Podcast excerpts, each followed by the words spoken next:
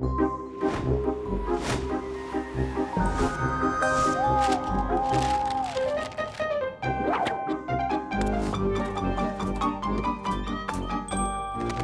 Wegscheider.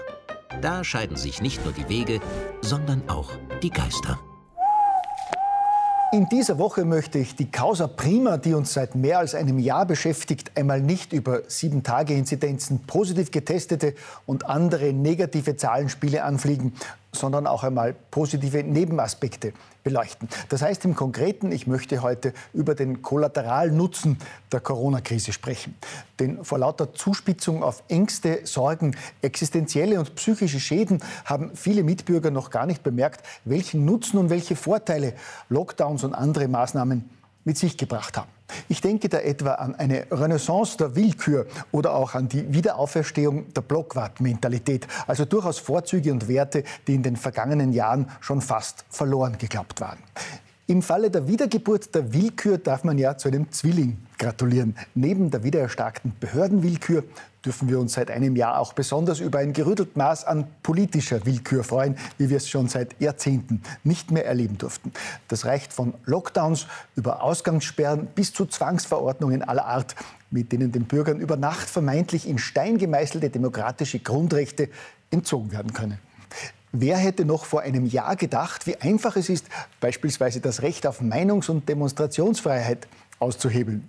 Während sich früher die fein gewanderte Upperclass sogar auf dem Weg zum elitären Opernball vom demonstrierenden Mob anpöbeln lassen musste, kann die politische Elite an den Hebeln der Macht heute missliebige Demonstrationen vorab untersagen oder zumindest jederzeit auflösen, wenn seitens der Staatsgewalt befürchtet werden muss, dass Demonstranten gegen Hygieneregeln verstoßen.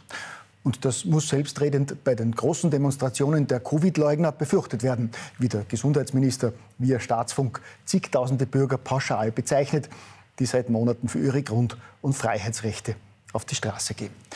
Gut, das ist in diesem Fall natürlich eine sachlich fundierte Aussage des Ministers, die mit politischer Willkür rein gar nichts zu tun hat. Ebenso wenig wie die neuesten fundierten Maßnahmen, die Rudi Radlos jetzt in zehn Verhandlungen mit den Landeshauptleuten von Wien, Niederösterreich und Burgenland für die nächsten Wochen erkämpft hat. Also etwa im Einzelhandel.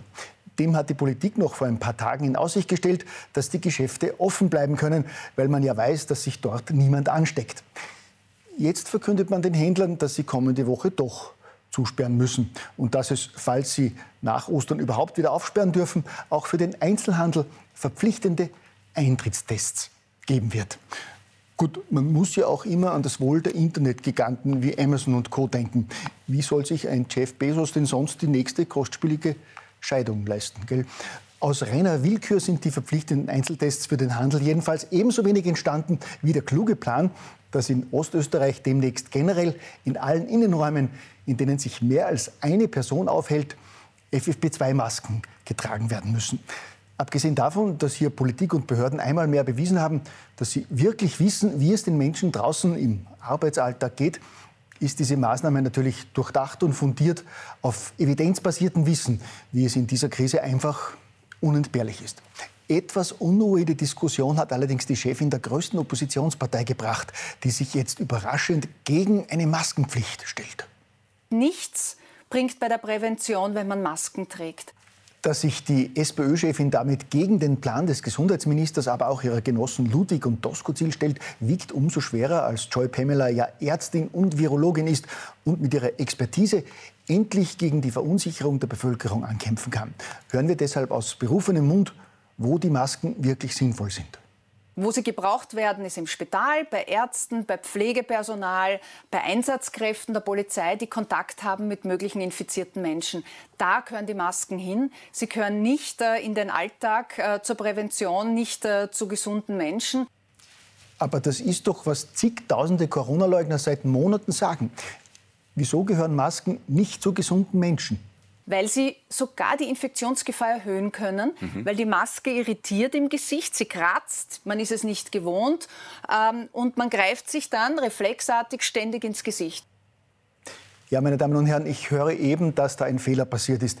Da hat die Regie jetzt willkürlich ein altes Interview eingespielt. Diese Expertise wurde Ende Februar des Vorjahres aufgezeichnet. Sie stammt also noch vom Anfang der Pandemie und entspricht natürlich dem Wissensstand aus dem Jahr 2020. Da sind wir 2021 natürlich schon viel weiter und können auf eine Reihe von Beispielen für wunderbare Behördenwillkür infolge von Corona-Maßnahmen blicken.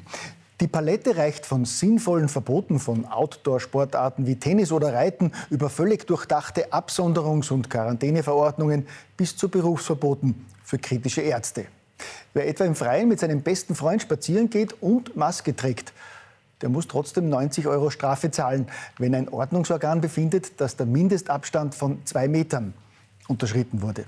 Und ein besonders schönes Beispiel für beherztes Einschreiten von Beamten haben in dieser Woche deutsche Grenzpolizisten gezeigt, die einen Rotkreuzwagen, der einen Herzpatienten zu einer Akutoperation ins Klinikum nach Füssen bringen sollte, nicht passieren haben lassen, weil ein Formular gefehlt hat.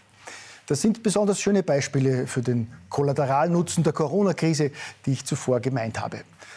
Zum Schluss noch ein Hinweis in eigener Sache.